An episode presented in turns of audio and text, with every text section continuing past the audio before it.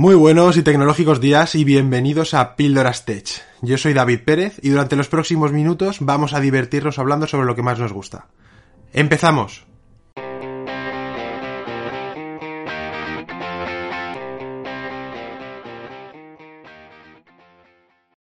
Hoy, y ya se está convirtiendo en costumbre, empezamos con otra recomendación cinematográfica sobre el tema del que hablaremos. Si no has visto Ready Player One, te la recomiendo. Es una película trepidante y tremendamente entretenida. En el año 2044 el mundo es un desastre, las fuentes de energía están prácticamente agotadas, hay superpoblación y el precio del combustible está por las nubes. En medio de una enorme depresión económica a nivel mundial, la mayoría de la gente subsiste como puede. Sin embargo, un videojuego de realidad virtual llamado Oasis proporciona la vía de escape que las personas necesitan. La gente dedica más tiempo al juego que a la vida real misma. El juego ofrece todas las posibilidades imaginables y cualquier cosa es posible, desde jugar hasta trabajar. Wade Watts es un joven huérfano que vive con su tía en los arrabales de Oklahoma, que prefiere vivir en ese mundo virtual a tener que sufrir el poco apetecible mundo real que le rodea.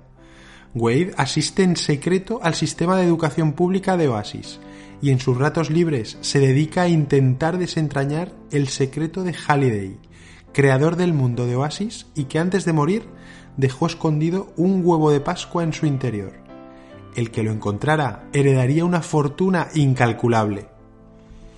Muchas personas han vivido de primera mano esa sensación durante la pandemia y el consecuente confinamiento que nos ha asolado. Los expertos lo llaman el síndrome de la cabaña y se refiere a la sensación de empezar a ver en el mundo digital una alternativa de vida más amable y sofisticada que la de la propia naturaleza física del universo real. En su libro Humanidad Aumentada, el famoso filósofo francés Erin Sadin nos relata cómo la administración digital del mundo está influyendo de forma directa en nuestra relación con el mundo real y abre muchos paradigmas, de los que podríamos hablar durante horas. Yo no sé si en el año 2044 estaremos en ese punto tan complejo como Weddy Watts en Ready Player One, y la realidad aumentada y la realidad virtual nos invadirán hasta cuestionar nuestro propio mundo real. Pero es cierto que en los últimos años los avances en estas tecnologías son imparables y no sabemos qué nos depararán en un futuro muy, muy cercano.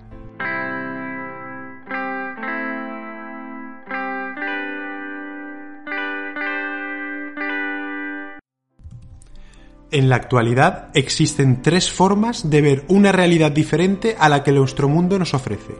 Una es la realidad virtual, otra la realidad aumentada y por último la realidad mixta, que es una mezcla entre las dos anteriores. La realidad virtual se diferencia del resto por ser la única en la que te sumerges por completo en un mundo virtual.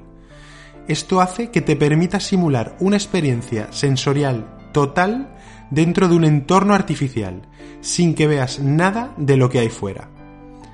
Para entrar dentro de este mundo virtual sueles necesitar algún gadget que te ayude. Tenemos que engañar a nuestros sentidos para conseguir la sensación de estar dentro, por lo que unas gafas y unos auriculares para engañar a nuestra vista y oído pueden completar la inmersión. Esas gafas tienen que estar especialmente diseñadas para esta realidad y tener una pantalla que se monte justo delante de tus ojos, para que no puedas ver nada de lo que hay fuera. En los inicios de esta tecnología había moldes a los que incorporar tu smartphone para hacer de pantalla, que ponías delante de tus ojos. Ahora los dispositivos ya son unas gafas en sí, sin necesitar montar un pequeño Frankenstein con diferentes elementos.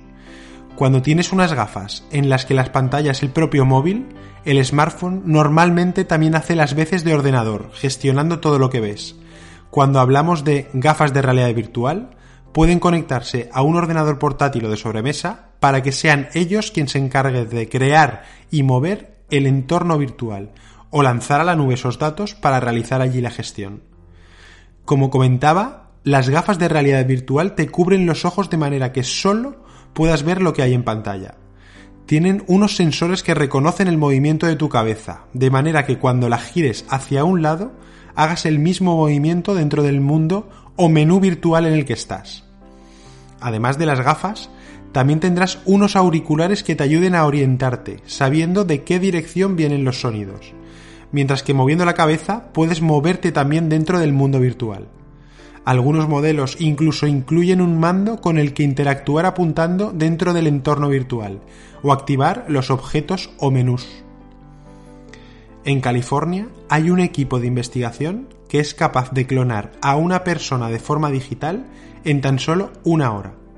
Ese es el tiempo que hoy tardamos en crear nuestro avatar virtual. Las aplicaciones son diversas. El entretenimiento es un uso evidente de la realidad virtual. De hecho, para el mundo de los videojuegos parece que es directamente su futuro. La realidad virtual no solo muestra cosas, sino que te sumerge dentro de la escena y te integra en la simulación. A una escala diferente todavía, pero algo que ya le sucedía al protagonista de Ready Player One. Esto no solo tiene la capacidad de enseñarnos cosas desde perspectivas que nunca hubiéramos imaginado, sino que también nos pone en el lugar de los sucesos, para poder experimentar todo lo que ocurre. Muchas marcas ya han sacado al mercado sus propias gafas de realidad virtual. PlayStation VR o las conocidas Oculus de Facebook son algunos de los ejemplos. El sector de la salud ha visto recientemente casos de uso generalizados de tecnologías de realidad virtual. Se utiliza en terapia para tratar pacientes con fobias y ansiedad. Los terapeutas comprenden mejor cómo reaccionan los pacientes ante escenarios estresantes en un entorno simulado pero seguro, al monitorear reacciones fisiológicas como la transpiración y la frecuencia cardíaca, combinada con biosensores.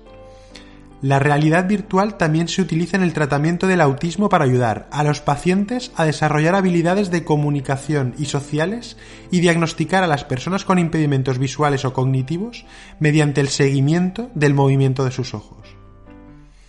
Con la realidad virtual es posible hacer una excursión al Machu Picchu, visitar las pirámides de Egipto o dar un paseo por el Louvre. Incluso podemos ir más allá, como explorar la superficie lunar, por ejemplo parece que nuestro avatar virtual tiene muchas más posibilidades que nosotros mismos. Incluso en educación, la realidad virtual puede ser un aliado para que los estudiantes adquieran conocimientos de una forma mucho más llamativa para ellos. A través de la tecnología, los niños se transportan y a pesar de lo que muchos dicen, desarrollan su imaginación, creatividad y aprenden. Se divierten en un ambiente innovador y descubren muchas posibilidades. ¿Qué tal aprender la historia transportándonos a ella? Gracias a la realidad virtual esto también será posible.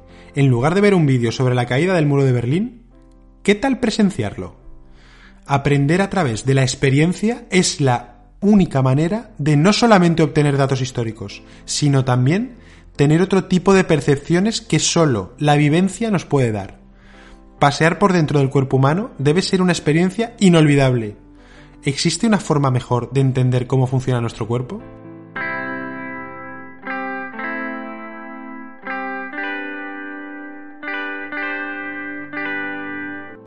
La realidad aumentada se diferencia de la virtual por ser en la que se complementa el entorno real con objetos digitales. Vamos, que ves todo lo que tienes a tu alrededor, pero el ordenador del equipo que lleves frente a los ojos podrá reproducir sobre ese entorno objetos, animaciones o datos que realmente no están ahí.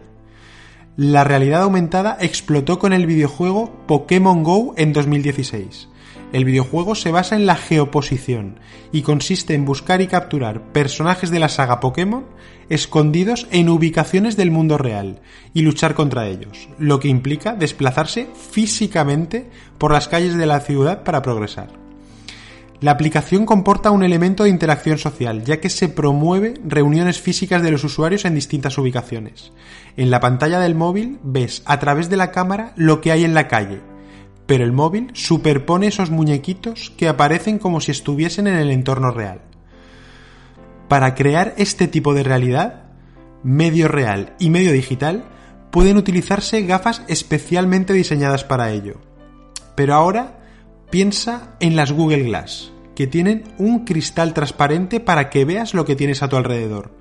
pudiendo superponer información sobre cualquier objeto.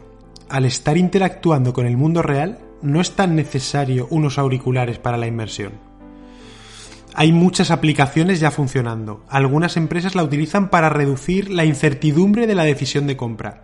IKEA ofrece a sus clientes una aplicación de realidad aumentada donde pueden colocar muebles de la tienda en diferentes lugares de sus hogares para ver si se ven bien o no, ofreciéndoles una experiencia totalmente inmersiva para visualizar y crear la habitación de sus sueños. No solo esto, los clientes también pueden probar diferentes telas, intercambiar los colores de la pared e incluso cambiar la hora del día para ver cómo se verá el diseño de su hogar visualizando bajo una luz diferente. L'Oreal ofrece experiencias de prueba para maquillarse de manera virtual o ver cómo quedaría un tinte para el cabello antes de adquirirlo. Las aplicaciones de realidad aumentada pueden ofrecer experiencias de mantenimiento de máquinas sin que el miembro de personal cualificado tenga que estar presente ni manejar físicamente las herramientas, sino que a través de unas gafas pueda indicarle a otro qué tiene que hacer. De esa misma forma, los modelos de realidad aumentada pueden replicar modelos de aprendizaje para que puedas capacitar a tu personal en mucho menos tiempo. En Barcelona, el transporte público ha echado mano a la realidad aumentada y así, a través de la cámara del dispositivo móvil que posea el usuario, podrá encontrar la parada de transporte a utilizar, planificar sus rutas o saber las distancias y conocer los tiempos de espera entre viaje y viaje.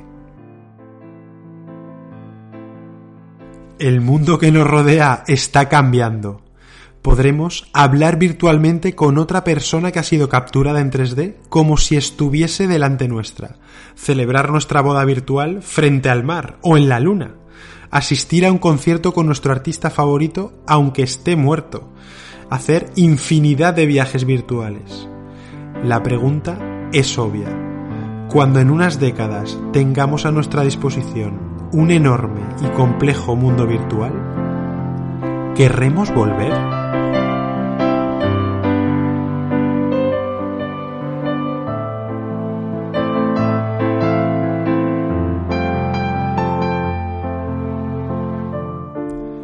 Nos escuchamos en el próximo podcast.